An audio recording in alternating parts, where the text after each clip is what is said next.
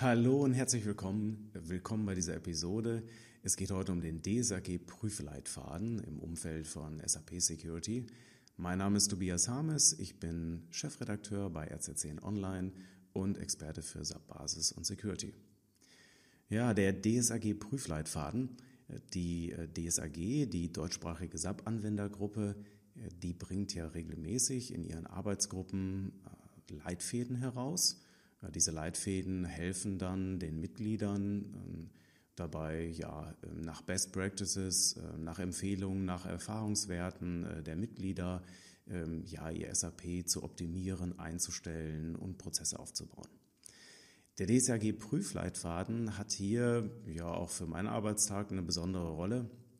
Ich erlebe nämlich ganz oft, dass wenn ich zum Beispiel so Workshops mache zum Thema Toolauswahl, also wenn es darum geht, herauszufinden, welches Werkzeug abseits des SAP-Standards ist für uns das richtige, ja, das Richtige. Äh, dann äh, kommt dann halt auch oft auf den Tisch, ja, wir haben hier verschiedene Hersteller und die sagen, dass sie nach DSAG Prüfleitfaden ihre Prüfungen implementiert haben und dass der DSAG Prüfleitfaden vollständig abgebildet ist und dass alle Prüfungen des DSAG Prüfleitfadens in ihren Tools enthalten wäre. So, und was ich da, ich glaube, sinnvoll finde, ist äh, einfach mal kurz darüber nachzudenken, was ist denn eigentlich der DSAG-Prüfleitfaden? Wie sieht er denn aus, um zu bewerten, ähm, wie äh, wichtig das heutzutage ist? Vielleicht äh, schon mal vorab, ich finde die DSAG-Prüfleitfaden super, ja, also sehr nützliche Informationsquelle. Aber es macht schon Sinn, dass wenn es überall als Feature verwendet wird, äh, auch kurz darüber nachgedacht wird, was ist das eigentlich? Ja, wie aktuell sind die auch? Ja. So, und wie gesagt, also DSAG hatte ich schon erwähnt. Äh, das ist ein DSAG-Prüfleitfaden und genauer gesagt haben einige Mitglieder des Arbeitskreises Revision und Risikomanagement äh, diese Leitfäden entwickelt und äh, der erste dieser Leitfäden ist 2009 veröffentlicht worden. Da wurde da auch schon eine ganze Weile dran gefeilt. Und das hat sich im Prinzip zum de facto Standard entwickelt. Das heißt also, wenn ein Prüfer SAP prüfen wollte, dann sollte er sich auf jeden Fall mit diesem DSAG-Prüfleitfaden auseinandersetzen. Also so ein bisschen als Packungsbeilage und Voraussetzung ist natürlich, äh, das ist jetzt hier kein zertifizierter äh, Standard, aber im Prinzip hat es sich zu einem de facto Industriestandard entwickelt. Und äh, wer diesen DSAG-Prüfleitfaden verwenden will, der sollte sich auch ein bisschen im SAP auskennen. Also so der blutige Laie kann damit vermutlich relativ wenig anfangen. Aber man muss jetzt auch nicht ein super SAP äh, Buchhaltungs-, Finanzbuchhaltungs-, Anwendungsprofi sein, inklusive Berechtigung und so weiter und so fort. Mm, sondern äh, ja, kann also mit diesem Leitfaden tatsächlich dann hingehen und das System prüfen. So, ich habe schon erwähnt, 2009, es gibt eigentlich nicht den DSAG-Leitfaden, sondern es gibt zwei, nämlich den von 2009 und den von 2015. Die sind auch teilweise gar nicht so leicht aufzutreiben. Also ähm, für den von 2009 gibt es einen Flash-Link äh, auf der Leitfadenseite der DSAG. Und äh, glücklicherweise in dem Flash gibt es dann auch einen Link auf das PDF. Und ich habe das hier auch mal direkt verlinkt. Mm. Und ich habe die beide mal aufgemacht, damit man das auch sieht, wie sich das entwickelt hat. Also hier gibt es den, den 2009er und, und Zielgruppe ist wie schon erwähnt, also diejenigen, die ein SAP-System prüfen wollen. So, das muss natürlich jetzt nicht unbedingt ein, äh, gleich ein Wirtschaftsprüfer sein. Äh, das kann ja auch die interne Revision sein oder es kann halt auch von einem Administrator verwendet werden. Was ist jetzt hier drin? Es gibt hier zwei Teile in dem von 2009. Das ist einerseits ein äh, relativ technischer Teil, wo dann auch zum Beispiel auf Profilparameter geguckt wird, Länge des Passwortes und so weiter und so fort oder einzelne Berechtigungsobjektwerte. Wer darf zum Beispiel Benutzer anlegen oder Benutzergruppen verändern? Und einen zweiten Teil, einen betriebswirtschaftlichen Teil, der sich schon dann eher an einen Buchprüfer richtet oder jemanden, der sich also auf jeden Fall in den fachlichen Geschäftsprozessen auch auskennt und wo dann darauf hingewiesen wird, welche Transaktion, ähm, welches Programm, welcher Report kann verwendet werden, um entsprechende Informationen zu bekommen, ob da eventuell ja äh, dolose Handlungen gemacht worden sind, ja, also, also ob da irgendwelche Fehlbuchungen passiert sind. Ja, und ähm, das, äh, ne, wie auch immer, Haftungsausschluss und so weiter. Aber hier kann man mal dann auf die Gliederung gucken, da kriegt man dann schon eine Idee. Ne? Es geht hier Identifikation, Authentisierung, ABAP-Stack, äh, Autorisierung, ABAP-Stack, Systemintegrität auf Anwendungsebene, verschiedene Prüfprogramme, die erwähnt werden. Äh, Software Change Management ist damit alles in Ordnung. Also auch so ein bisschen, äh, was sind gerade die Risiken da? Äh, was kann da schiefgehen? Was wären auch die Konsequenzen? Und dann ist das Dokument hier auch angereichert mit Best Practices. Ja, also ähm, Empfehlung ist da, XY zu machen oder es passieren folgende schlimme Dinge, wenn man das nicht im Griff hat, diesen Prozess nicht im Griff hat oder die Werte entsprechend nicht ähm, gemäß der Empfehlung eingestellt haben. Hier ist es wichtig zu wissen, äh, dieses Dokument ist jetzt hier erstmal aus 2009, das heißt auch die Empfehlungen, die Mindeststandards sind von 2009 da wird dann auch erwähnt, dass äh, die Mindestlänge eines Passwortes drei Zeichen ist im Standard und äh, Empfehlung ist auf sechs Zeichen zu gehen. Und es gibt halt verschiedenste Werte, die sich in den letzten Jahren halt geändert haben. Und deshalb ist dieser erste Teil zumindest in diesem Dokument von 2009 ähm, eigentlich auch durch das Dokument von 2015, in das ich jetzt hier auch mal reingehe, reinspringe, ersetzt. Ja, also beziehungsweise sind viele Dinge ergänzt.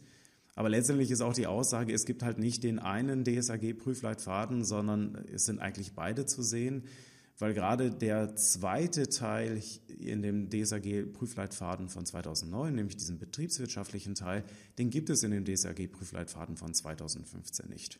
Das heißt, ich muss eigentlich immer beide parat haben, um das vollständige Bild mir zu machen.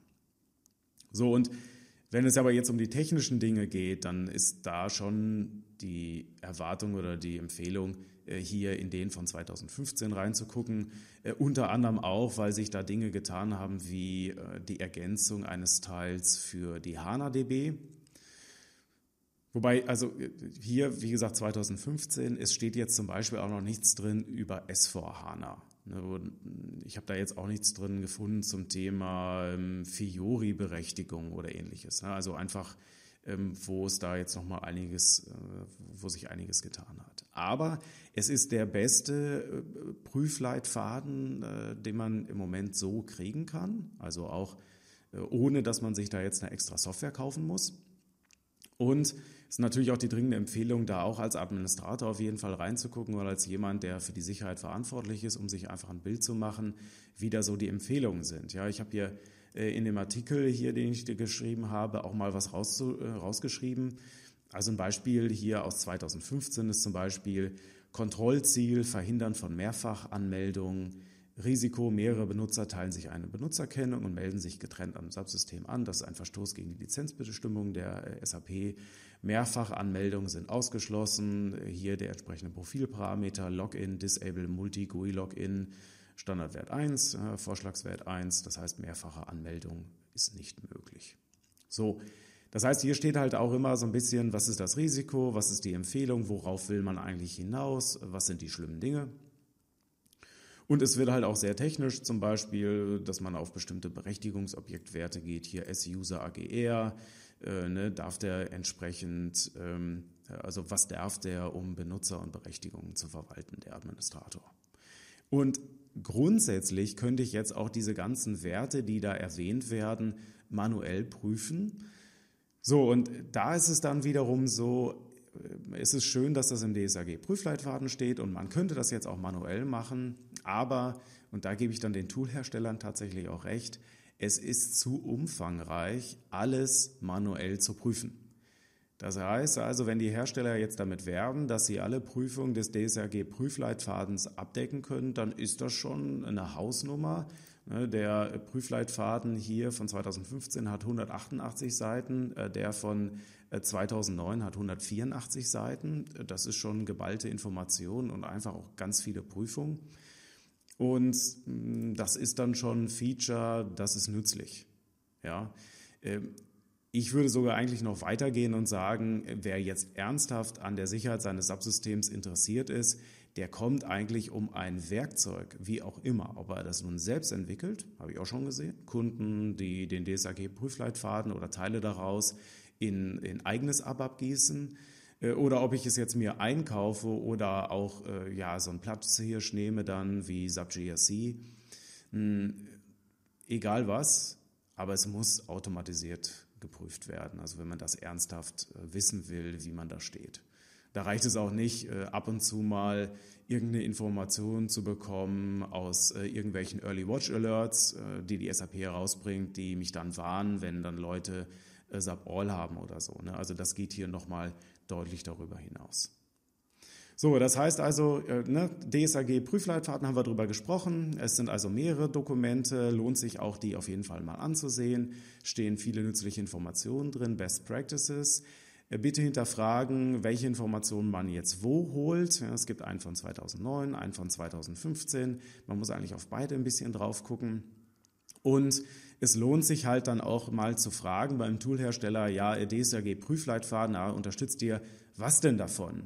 Äh, welche Version, in welchem Umfang. Äh, sind da zum Beispiel auch Funktionstrennungskonflikte abgeprüft mit? Denn die DSAG-Prüfleitfäden äh, sagen dazu relativ wenig. Also Wer jetzt also prüfen will, ähm, inwiefern es kritische Kombinationen von fachlichen Berechtigungen gibt zum Beispiel, nicht die Basissachen, das kriegen eigentlich alle Tools hin, ja, aber so fachliche Berechtigungsproblematische Kombinationen, ja, da haben die Prüfleitfäden relativ wenig.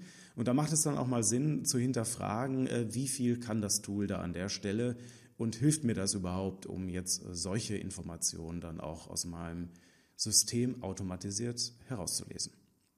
Ja, das war's äh, von mir zum Thema DSAG Prüfleitfaden. Ähm, wenn ihr da noch mehr wissen wollt, ähm, ich stehe auch für eine Online-Beratung zur Verfügung. Äh, die kann man bei mir auf der Seite buchen. Ich habe da auch einen entsprechenden Link hinterlegt. Ja, und dann danke ich euch für euer Interesse und bis demnächst.